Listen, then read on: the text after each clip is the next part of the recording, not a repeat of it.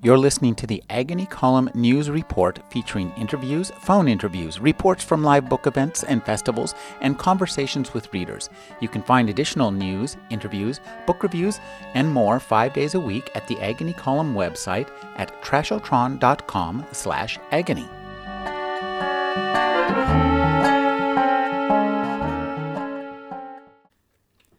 James D. Houston is the author of nine novels, including Snow Mountain Passage. With his wife, Jeanne Wakatsuki Houston, he co authored the nonfiction work Farewell to Manzanar. His other nonfiction titles include Californians, Searching for the Golden State, and Hawaiian Son, The Life and Music of Eddie Kamae.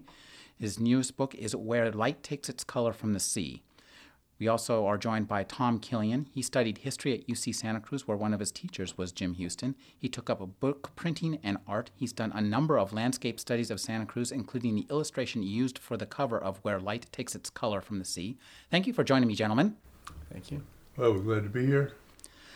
Uh, I'd like to talk to you about your personal histories. Jim, could you tell us when you came to Santa Cruz and why, and a little bit about the, your beginnings at the UCSC? Well, I came to Santa Cruz in 1962, uh, right after I finished uh, graduate work at Stanford. I, I was trying to get started as a writer, and I had an idea for a novel. I had a draft of a novel that had a lot to do with the Pacific Ocean, and I wanted to be near the ocean. And I had a long-time affection for this town that went back to my high school days in San Jose when we used to come over here uh, almost every weekend. Um, and so that, that's what brought us to Santa Cruz. And we found this old house, which we've been living in for 46 years, which turned out to have a, a, a, a great piece of history connected with it. It's one of the, one of the uh, younger survivors of the Donner Party lived in this house in the, at the end of her life. But we didn't know that when we moved in. The house was abandoned and empty, and we got the whole place. It was the cheapest place we could find. That's why we moved in. And only later did we find out that it had a history. And much later, uh, I, I made a novel out of that history called uh, Snow Mountain Passage. And I realized then that that story had just been waiting inside this house for somebody to hear it. But uh, long before that, uh, the university opened here in 1965. And uh, I, I began to meet people who were on the faculty. And three or four years later, they invited me to come up and teach a, a creative writing class. They were getting a creative writing program started. So I, I started out as a you know part-time lecturer in creative writing at UC Santa Cruz, and that became a an ongoing relationship that went on for over 20 years, always part-time. And that's when I, I met Tom Killion, because he he in those days was a was a student uh, already with fire in the belly and a, and a gleam in his eye, and uh, passionate about, in those days, Mount Tamalpais and uh, uh, the shorelines of Marin County where he'd grown up, and he was already doing these extraordinary woodcuts um, from the from the part of the world that he loved. And uh, as I recall, he came into my office and said he wanted to take a creative writing class because he was he wanted to do some captions for these woodcuts that he was doing, and he just had such a an urgency about getting into that project. I said, "This is a guy. He's going to do this whether I pay any attention to it or not." but uh, we just had a I, I don't know. I, I just felt a kinship with him right from the beginning because he loved a part of this world that's been my my home and habitat. Uh, so uh, you know, we've been in contact with each other ever since. Tom, uh, I, I wanted to get from you. You're an artist, a young artist, UC Santa Cruz, making woodcuts. And it seems so interesting to me that you were so compelled by the details of just titling and talking about your prints that you wanted to take a creative writing course. That's really that's a lot of ambition and a lot of attention to detail. Uh, well, probably I wanted to to find a way that something I was going to do anyway I would get a credit for. That's one thing. Another thing was I had some friends, uh, several of whom uh, Jim still knows, uh, who were who were very serious about their creative writing already and went on to career, careers as writers. One of them is Don Wallace, and uh, they were really good friends. And they said, "Hey, you should take this class because Jim is a very cool guy." and and uh, Jim was uh, uh, just sort of um, the kind of heroic figure that uh, you know boys in their late teens look up to. He he was a surfer. He had found this old house that he'd fixed up. He he made a living as a writer. I mean, writing novels, you know, and he was interested in the counterculture and surfing and Hawaii and, and all the, the sort of regional sensibilities that we were all just discovering. And, uh, and so, you know, it was really a wonderful turn on to, to get to know Jim. And he would invite us over to his house here, this great house, this amazing big old house overlooking the ocean. And he would um, let us sit around and and I shouldn't say this on air, but he he uh, would even let us uh, drink Green Death, which was Rainier Ale. He he uh, sort of I, I don't think I'd had Rainier Ale before that, and uh, so those those were the days that, that I don't think exist anymore in, in the university system. You know, it, it was a wonderful time. Santa Cruz was a wonderful place, and Jim was a big part of that. I just have to say I gave I gave up on Rainier Ale uh, about I drank Green Death for about three years, and that was a short-lived period. It's dangerous stuff. maybe he just laughed about it when we brought the six-pack over. Uh, you know, maybe one of us was old enough to bring a six-pack. I don't know if any of them were, though. I mean, you'd have to be 21. So. well, that uh, in your book, Jim, you recount uh, one of the memorable firsts you had here in Santa Cruz, which was uh, coming here and drinking uh, Lucky Lager, I believe. until you threw up in the beautiful sand of Santa Cruz. Well, these are the kind of moments. The these are the kind of moments that uh, kind of link you to a place. um, inevitably, uh, there were a lot of things like that that happened to me here.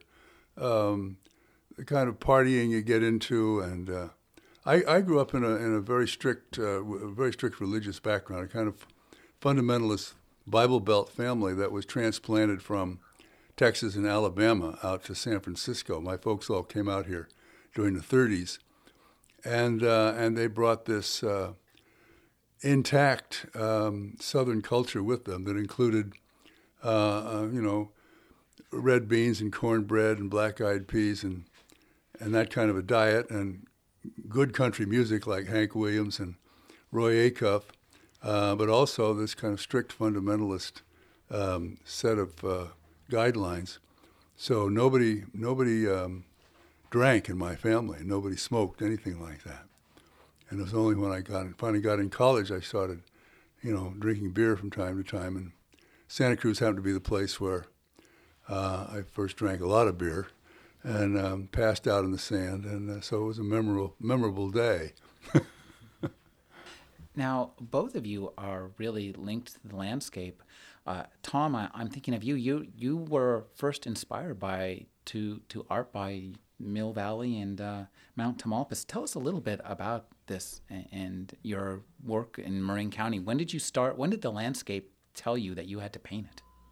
Uh, probably when I was a little kid. I'm thinking about this a lot because I'm just finishing a book on Mount Tamalpais uh, with um, my friend Gary Snyder. We did a book on the High Sierra a few years ago, and and so. Um, we're, we're doing this book together where, where one of the parts I have to sort of reconstruct my artistic uh, interest in Mount Tam. And it, you know, certainly by the time I was 10 or 11, I was drawing little pictures of the mountain already. And I had already seen a lot of uh, Hokusai and Hiroshige's little um, reproductions in little books of, of their views of Mount Fuji. And I wanted, by the time I was a teenager, I already was thinking, I want to do pictures of Mount Tam that look like Hokusai's views of Mount Fuji, his famous 36 views of Mount Fuji. And that's the project that I brought to uh, Jim later on in college. By then, I'd collected eventually I got 28 views. I didn't quite get to 36. And uh, they were little wood, mostly linoleum cut prints, actually. And I wanted to print them on Japanese paper with some haiku poetry. And that's what I was working on. They weren't captions for the prints, they were haiku, uh, very short. Uh, little bits that, that fitted into this. I had a whole theme for it sky, earth, and sea and the lines uh, would be one line about sky, one about earth, and one about sea that related to each other and related to the picture on each of these 28 pages. And so it was kind of a complex writing project that I got involved in, really. Although the amount of words in it probably amounted to 200 words total. well, uh, in the as has often been quoted, to make it shorter, it will take you much, much longer. Those 200 words must have been uh, tough to find and choose. Yeah, particularly for me. I'm a little verbose, so it was a good exercise. uh, as you moved, came here, I, I wonder if you could talk about the the landscape here, in particular. I think what your print captures and what Jim's book captures is where the light where light takes its color from the sea. It, this kind of reflection between sea and sky also mirrors the reflection between the person who's looking at it and what where the place they're looking at. I have to say that coming to UC Santa Cruz. Uh, was really a revelation for me because I'd grown up in a place underneath a big mountain and it's very foggy up there, Marin County, and the landscape is sort of determined by this mountain and by the fog and by the water. It's a marine environment all around it, very rugged, and I, and I was lucky enough to. Uh, start out at UCSC at Cowell College, which had this huge plaza that just looked out over uh, Monterey Bay and the, the Santa Lucia Mountains of Big Sur looked like an island from up here in Santa Cruz, up a little bit high, and the light was just extraordinary. And that was the first thing that hit me. And when Jim had that title for that book, and Heyday said, um, "Would you like to put a, a, a print on the cover?" I said, "Oh, that that title is perfect. I have the perfect print for you." And uh, it's always been the light of Santa Cruz. It faces south, and not many places in Northern California face south and have water in front of them and uh, and none of them on the scale that Monterey Bay has. So Santa Cruz really has extraordinary light, and that is the the first thing, and it must be reflected off the sea. I mean, that's part of the reason the light is so extraordinary here. And so for anybody that's involved in visual arts, um, it just you know really captures your imagination. And so once I got here, I did a lot of pictures of Santa Cruz, uh, not just Mount Tamalpais. Mount Tam was like looking back to my past and your childhood, sort of magical world of childhood, and then where I was, I was really uh, taken by also by Santa Cruz. Yeah, I, let me go back to those, those my own early days here. You know, a, a lot more was going on than than partying and, and drinking beer on the beach, um, and the kinds of things that Tom talking about that ignited his. Uh, uh, his his visual imagination worked on me in a similar way. I was I was going to high school and then later in college over in Santa Clara Valley, uh, which in those days was still a beautiful region. It was still the world's uh, largest orchard. There were six million fruit trees over there before before Silicon Valley took over and, and paved over all the orchard land and put in this this um, these these low rise industrial complexes. Um, but Santa Cruz was a different different kind of terrain, different kind of landscape. Um, I was spending a lot of time on the beach, but and a lot of time in the water and when you're offshore here, if you say you're out uh, offshore from Lighthouse Point, um, you can see the sandstone cliffs, you can see the line of the beach in front of the boardwalk. You can also see this extraordinary backdrop of the Santa Cruz Mountains and the Coast Range. And um, get in touch with features of the landscape that are really unique to, to here. As Tom said, it's a southern facing shoreline. And there's only a couple of, you don't get another southern facing shoreline until you get all the way down to Santa Barbara. And all the, all the great spots from Santa Barbara to Malibu are all southern facing shorelines. Um, you don't get that again heading north, a little bit at Bolinas, but you have to go all the way to Alaska to get a southern facing shoreline. and um, all of that was working on me as a young guy. I didn't, you know, yet know how to formulate it uh, in terms of my writing, but uh, it just uh, it was my first connection um, with the natural world, and, uh, and in a kind of visceral way, and um, and that stayed with me. And when I finally really got serious about writing, my first novel, uh, the first novel that I tried to write, uh, was all about you know the Pacific, and um, being somebody from this side of North America looking farther west, looking out toward uh, Hawaii. And that's another landscape that's informed a lot of your work as well. Oh yeah, I've I've written a lot about Hawaii, and a lot about the relationship between Hawaii and the West Coast and Polynesia uh, and California in particular. There's a long history there. Now, Tom, you have uh, on your website you have a, these collections of prints uh, set in, in various places, and, I wanted to talk to you about them. You one of the places that you address is is the High Sierra, and, and um, Jim also is mentions the coastal range. These mountains are really unique, and, and could you talk about the way that that that place, this place, a part of California, um, that you try to create that visually to maybe speak to a wider world of the way we all connect to our places? Uh, well, it's hard to say. Um, one thing I, I know is that I, I respond to mountains, uh, you know, and a lot of people do the the, the kind of vertical landscape um, because it's it's it rises up in front of you and it sort of entices you to climb up there and see what's there. And, and mountains are so full of uh, details and uh, and you know little niches, environmental niches that um, that it, it's very attractive landscape. And so, so that's what uh, they call the charismatic landscape. And the High Sierra is the most charismatic of those mountain landscapes in many ways, although the Coast Range has its incredible vegetation and, and, and some really nice mountains as well.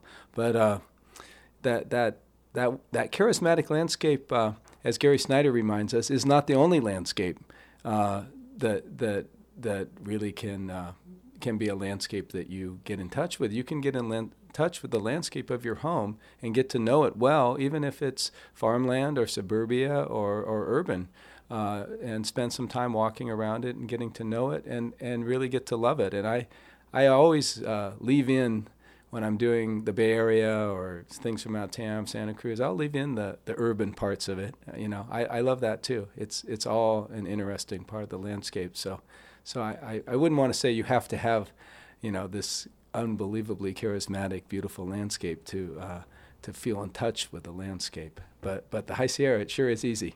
no, I think that's a, that's an important point here. Um, wherever you grow up, um, shapes you. You know, it, it shapes what you. Ex- if you spend a long time in the desert, uh, that shapes your expectation of what the world is like. Yeah. Um, I grew up in San Francisco, out in the Sunset District where there was early morning fog every morning of my childhood. I just assumed that that was, you know, uh, a feature of the world. Um, if you grew up in the Sierra Nevada, uh, you get a, you get programmed in a different way. If you grew up on, on an island in the Caribbean, uh, you grew up with an island perspective, an island sense of time and space and relationship with people and all of that. Um, one place is not better than another. One landscape is not better than another so much depends upon where you happen to be born into. Um, my habitat I, is the Coast Range of California, because this is where I spent most of my life. I, I think of it as the, the, the, the coastline between Mendocino and Morro Bay uh, has a kind of continuity of terrain, continuity of fauna and flora and climate patterns that I feel comfortable with. Uh, but the Sierra Nevada, is just one of the most extraordinary uh, landscapes anywhere. I wrote about that in my novel Snow Mountain Passage. The Sierras have a, play a big role in that novel. That's where the Donner Party got stuck. Um, but I spent some time thinking about the impact of that mountain range on these first pioneers who approached it from the east. Um, and it was really extraordinary for everybody because even the Rockies are, are amazing but they had approached the Rockies from the east, and you get this slow climb up from Wyoming uh, up to South Pass, and you don't see the kind of dramatic uh, face of a mountain range rising 4,000 feet like you do when you're coming out of Reno. Yeah. I mean, they just shoot up into the sky, and there's nothing like that across crossing the continent uh, because of the, the the eastern rise of the Rockies is much less dramatic. But when these guys came upon the Sierra Nevada, they said, "Oh my God, we got to go through this." Over this wall. Over this wall. Tom, uh, uh, you've done a, a, bit of traveling in, in, your time, and you have a, a book of your uh, travels in, in Africa. Could you talk about how that kind of landscape plays into having lived there and worked there in, under conditions that cannot be considered particularly hospitable, uh, could you talk about how that plays back when you come back here, the interplay between those two perceptions of landscape? Ah, that, that's a very good question. Um, I, I, I remember I, I was very taken by the landscape of Ethiopia, which was my uh, sort of chosen area to work in, particularly northern Ethiopia, which was uh, and is now the independent country of Eritrea. And uh, it had a landscape that reminded me a bit of California. I mean, uh, it had the eucalyptus trees that settlers had planted. It had the the dry hillsides and mountains, and it even had the fog that would rise up from uh, way down by the Red Sea because uh, Asmara, the capital where we lived for a year, was uh, uh sort of um, right on the edge of where it dropped off seven or eight thousand feet down to the, the Red Sea, and this fog would hang around there. So, so that, that reminiscent quality uh, allowed me to sort of get in touch with the landscape a little bit. And studying the history, I really got to know the landscape. But, but where I spent the most time turned out to be in a very different environment. It was a, in a refugee camp out on the great, uh, very dry, almost desert plains of eastern Sudan. I spent a year and a half there, and I remember um, coming home uh, to California after that almost two years that I was gone, uh, almost all of it in the desert, and uh, just being so taken with uh, the beauty of our coastal landscape and then uh, taking a backpacking trip in the high sierras and getting back in touch with everything it was it, it was a, a real uh, you know sense of joy that that I, you know, you get a sense of joy coming back to your home anyway. But uh, I think it was deeper because of the, you know, I really uh, felt the beauty of this landscape, and I, I think a lot of my better work started to develop after spending that time abroad uh, in that very dry landscape. But it was a beautiful landscape too in its own way, and I did several paintings.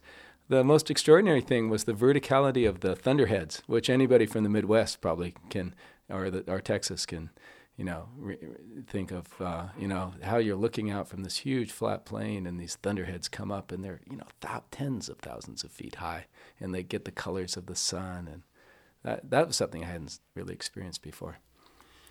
Jim, you have some experience with the Midwest. Your family is from the South, the Midwest, all across the, this, this nation. Could you tell, and you write about this well in your book. Well, my, my mother's originally from Alabama but when she was 10, uh, her family moved out to the Texas Panhandle, uh, to a little town called Quanah. And, um, and then when she was around 20, uh, she met my father, uh, who was just, uh, working as a field hand out there. Uh, and that was in the middle of the Depression, and the Dust Bowl was drying up the land. And, and they headed west with um, those thousands of other people who wanted to get out to California where they thought they might have a, uh, a better chance at starting life. And, and it worked out for them that way. Uh, but still, Texas was always the homeland, and particularly West Texas. And um, they wanted me um, to uh, understand and experience the homeland. Uh, so my mother wangled me a, a, football scholarship to Abilene Christian College in Abilene. And you talk about a different landscape. I mean, it is flat. There's uh, there's there's not a mound out there. Um, there's a, there was a place called the Hill. People for the first couple of months I was there said, "We got to go out to the Hill one of these days and see and, and, and you can see farther." Well, the hill was about 200 feet high, and, and, that was it. That that was that was the local landscape experience, and um, you know, in the wintertime, these winds would come down all the way from Canada with nothing to stop them come down through the the upper Midwestern plains and blow right through Texas, and and um, you know the temperature could drop 40 degrees. I mean, one, I went to a basketball game once with an Aloha shirt on. The temperature dropped 35 degrees between the time the game started and the time we came out. this norther had come down and and just uh, turned everything to ice. So I lasted about a year there because the the country it was just too strange compared to you get in a way you get spoiled you know growing up in san francisco and then santa clara valley and just having spectacular vistas like mount tamalpais and golden gate bridge as a kid they're just there you don't understand as a kid um, you just take it for granted that that's the shape of the world. You can look across from Russian Hill in San Francisco and see Mount Diablo poking up in the distance and see Tamalpais that way and and uh, and then Santa Clara Valley was just this extraordinary grove of six million fruit trees. And as a kid, you don't think you don't think about that, but it, it shapes you, it programs you for a certain expectation. And so I lasted about a year in the old country, and and I had to get back out here. And I don't want that. If anybody's listening from Texas, I don't want that to be seen as a because I know people who grew up in Texas, you know, grew up in that part of the world, and that's their habitat, and they and they love that, and they have an affection for the place, uh, of a type that that we have an affection for where we grew up, and spent our time. That's what I was saying earlier. You know, so much depends on where you, what shapes your perceptions and what shapes uh, what's coming at you, and the weather and the and the color of the sky, and you do get these tremendous. Uh, uh, uh drama in the clouds when a storm is coming in of a type that you don't see here when you're out there in those plains. So there's there's a lot of there's a lot of beauty out there if you're you know if that's your place. Uh, I'd like to talk to you both about your your work placing humans in in the landscape because you both do such a, a good job of that and, going back and forth between you know uh, us industrious little creatures scrabbling across the face of the earth. For example, I think one of the things that is interesting in your 1964 essay about Santa Cruz, your one of your fears is that they're going to build a giant pyramid on the cliffs here. Mm, well, that um, that's typical of a kind of threat that has always faced uh, this community um, because it is a major resort area. Um, we haven't talked much about that yet, but because it has a southern facing shoreline, uh, it's the it's the largest and the best beach area um, in in Northern California. So that people not only use it who live in Santa Cruz County, but from all over the Bay Area, from Oakland, Fremont, Hayward, Santa Clara Valley. People come over here on a weekend. There'll be a couple hundred thousand visitors on a single weekend on a hot summer day. Um, and that kind of traffic Plus, now you have 25 or 30,000 people who work in Silicon Valley, which is only 25 miles over the hill, and live here. Um, so there's tremendous appeal when you have that kind of traffic in and out of the county to developers to make something more of what's here. And back in the 60s, they, they wanted to build a big convention center out on Lighthouse Point. And um, luckily, there was a huge outpouring of resistance to that. They wanted to build a convention center uh, with a freeway exit off ramp route that would come over the town from Highway 17 and dump people out at Lighthouse Point so they could access this convention center and conference center. And this was in the mid 60s when there was a huge cultural battle going on because the, the counterculture had arrived in the middle of an old retirement town where the registration was still like 75% Republican and 25% Democrat. Nowadays, that's reversed. But in those days, uh, there were whole loads of people that weren't talking to each other, except screaming at each other. But they came together around this protest against the conference center and the freeway exit route. And you had down at the Civic Auditorium, you know, a big crowd of people that included retired Army colonels and ministers from the Baptist church and hippies dressed like Buffalo Bill and girls in their gypsy dresses. And they all came together to save that part of Santa Cruz from that kind of overdevelopment.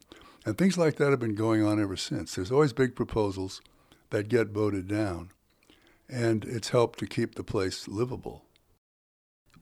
One of the aspects of the literary landscape here uh, are the bookstores and they have an interesting history. You started out, Tom, as a making prints and, and, learning how to make your own books. Your first book of prints was one of the first things to come out of UCSC's print shop, was it? Uh, such as a print shop. I mean, it's hard to say there was a print shop there. uh, there, there were two um, uh, printing presses uh, by the time I found out about it, and one of them was a hand press that uh, Bill Everson, uh, brother Antoninus, one of the the sort of the beat poets uh, who had come down here, sort of like Jim. He, he discovered later that, that he wasn't really getting paid uh, a, a professor's salary. They'd hired him on and had him teach some wonderful classes. And one of the things he did is he ran this printing press, and uh, and he, they were producing really really unbelievably beautiful books. One of their books, uh, Granite and Cypress, a collection of Robinson Jeffers poems uh, what is one of the more extraordinary hand printed books uh, that have come out of California Book Arts uh, at all ever. And uh, there's some great books coming out of here. Uh, and then the other press was a smaller one that they got started in at Cowell College, and uh, and it was more teaching people um, about sort of modern typography and things like that. And there was a wonderful guy from San Francisco, a fine printer, Jack Stauffacher, who came down, who amongst other things had invented the game of bicycle polo and and he and he was the guy that taught me how to print really more than Bill uh, because I didn't want to use a hand press. That that's the kind that looks like a Gutenberg press that you pull the big knuckle joint. I wanted to use a, a flatbed uh, with the drum that rolled over it, cylinder press. Um, because it prints uh, much better, and, and that's what I've been using. I developed a sort of my own way of reinventing the wheel to print woodcuts on that kind of press. And over many years, I've really perfected it. So I did get started printing there. Uh, I'm not sure that my book was one of the first because Bill produced some really beautiful ones. But uh, it was it was one of the, the books that came out of this little flurry of students that got totally intrigued by printing.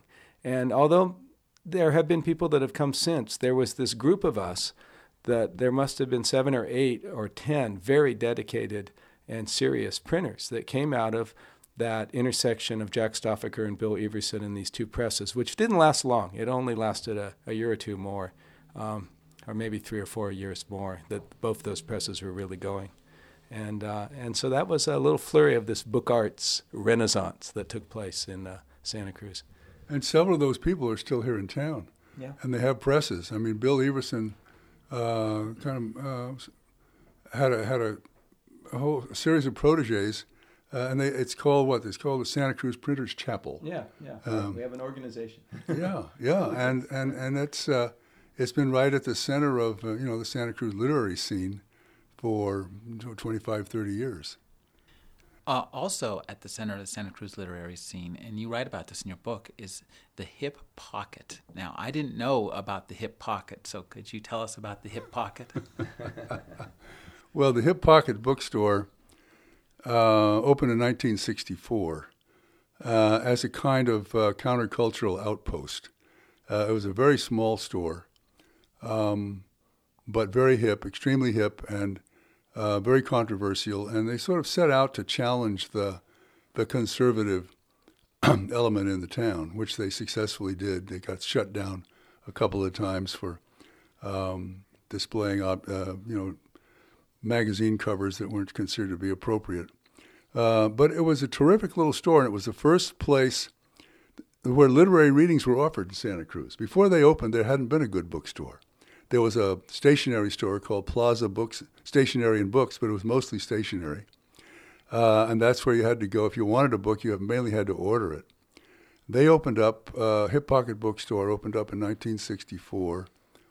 And opening day, uh, consisted of Ken Kesey um, reading from and signing copies of his second novel, some, um, Sometimes a Great Notion.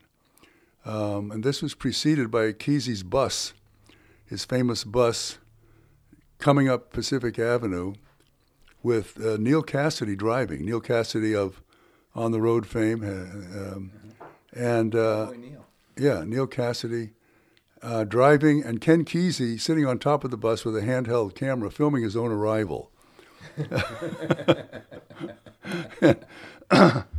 and uh, that was a sort of beginning of uh, kind of literary life in this in this community. Um, it established the Hip Pocket Bookstore as a kind of new presence where where where writers are going to be found and heard from. Um, it had a kind of scandalous um, part two because above the bookstore, a couple a statue had been mounted.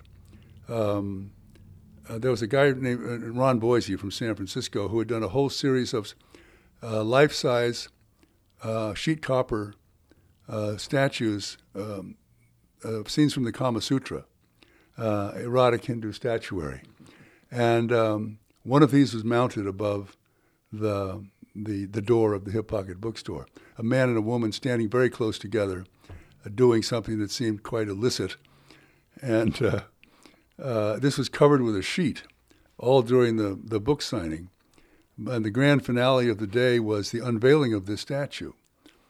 And the mayor of the town then was a guy named Norman Lezin, whose family used to own Salz Tannery. And he was a very prominent local citizen and an avid yachtsman. And he'd been out in the bay sailing all day. So he came running up Pacific Avenue Mall at the last minute in his deck shoes and his, his captain's hat, just in time to pull the drawstring to, to, to unveil the statue. And uh, he pulls, and the cover falls away, and here's these two big, gleaming copper male and female figures with their arms around each other, standing obscenely close. And the the building, uh, the Hip Pocket Bookstore, was on the ground floor of the old St. George Hotel, which was a senior citizen retirement hotel. And all these senior citizens were leaning out the window, you know, watching this scene in the street. The bus was bad enough and Neal Cassady, and then to have this copper statue, and they think, oh my God, what's the town coming to?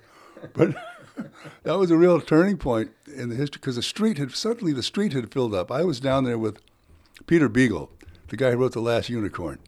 Um, he was the first writer that I met who lived here in Santa Cruz after I moved here. And we had gone down to, to see Kesey.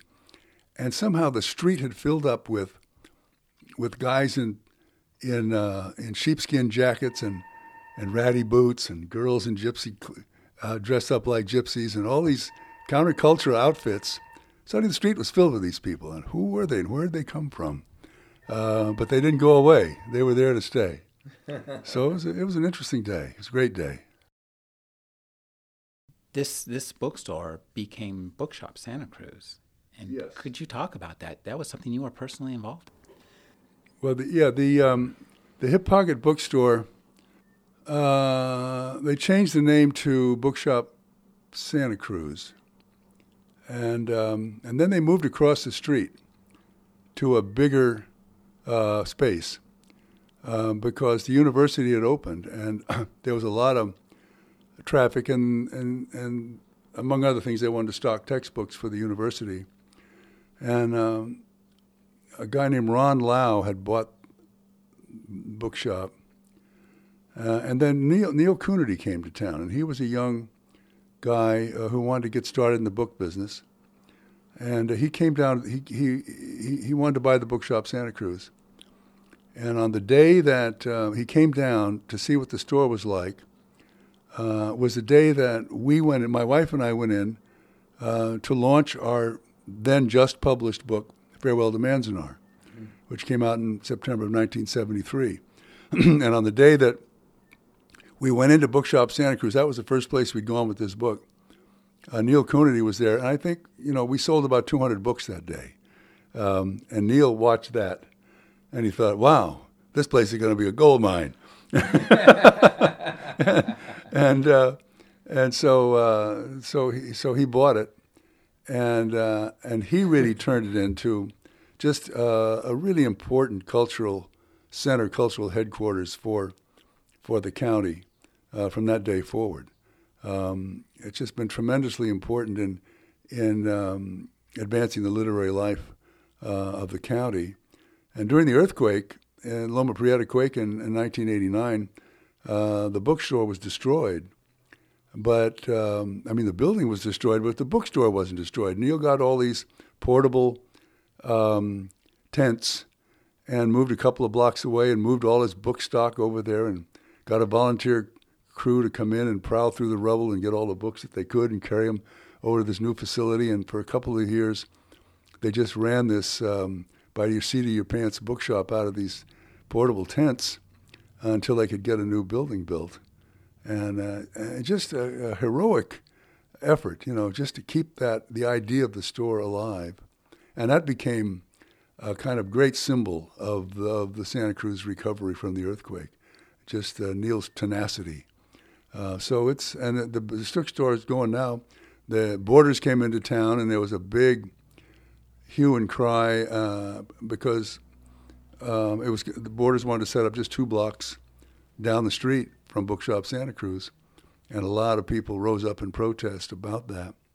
Uh, but Neal has survived uh, that competition, and uh, and now he turned the store over to his children, and uh, uh, it's it's it's a, just an important place. Tom, uh, you're working with a, a, poet now, Gary Snyder. Mm-hmm. Could you tell us a little bit about that project, how, how that came together? Well, that that was had been coming together for for most of my life.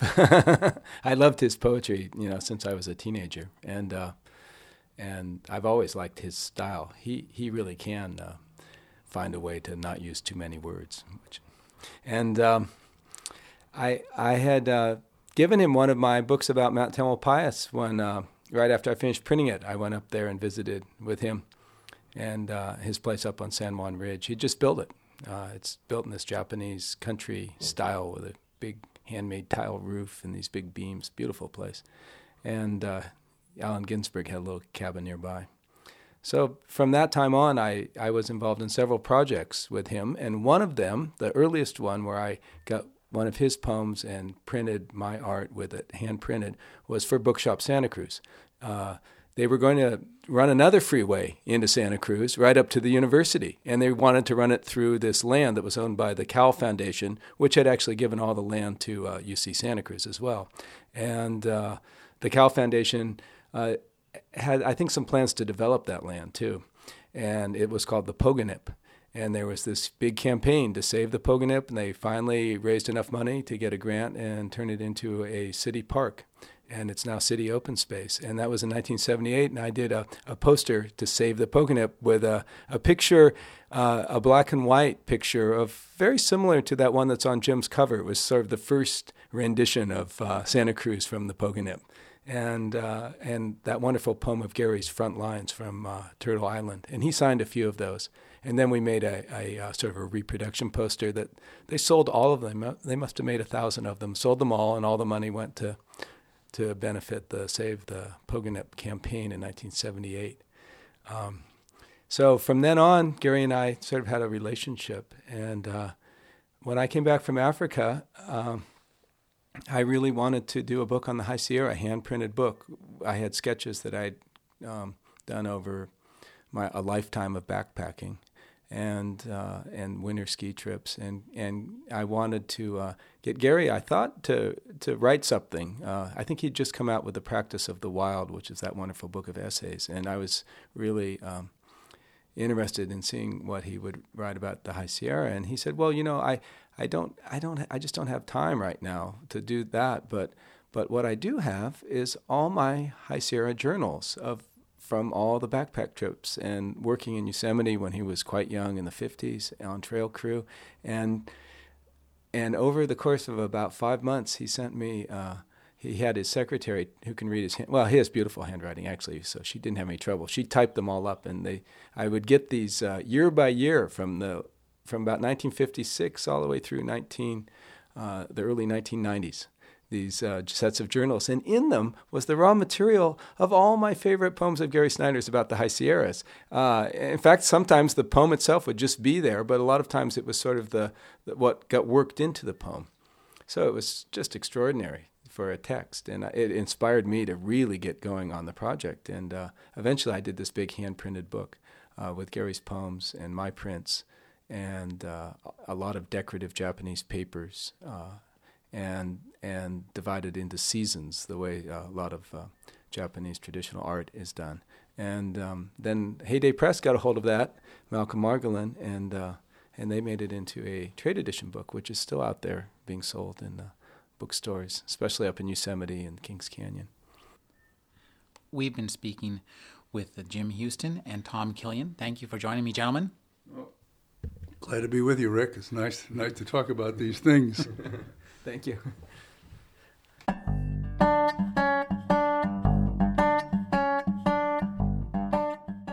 You're listening to the Agony Column News Report featuring interviews, phone interviews, reports from live book events and festivals, and conversations with readers. You can find additional news, interviews, book reviews, and more five days a week at the Agony Column website at trashotron.com slash agony.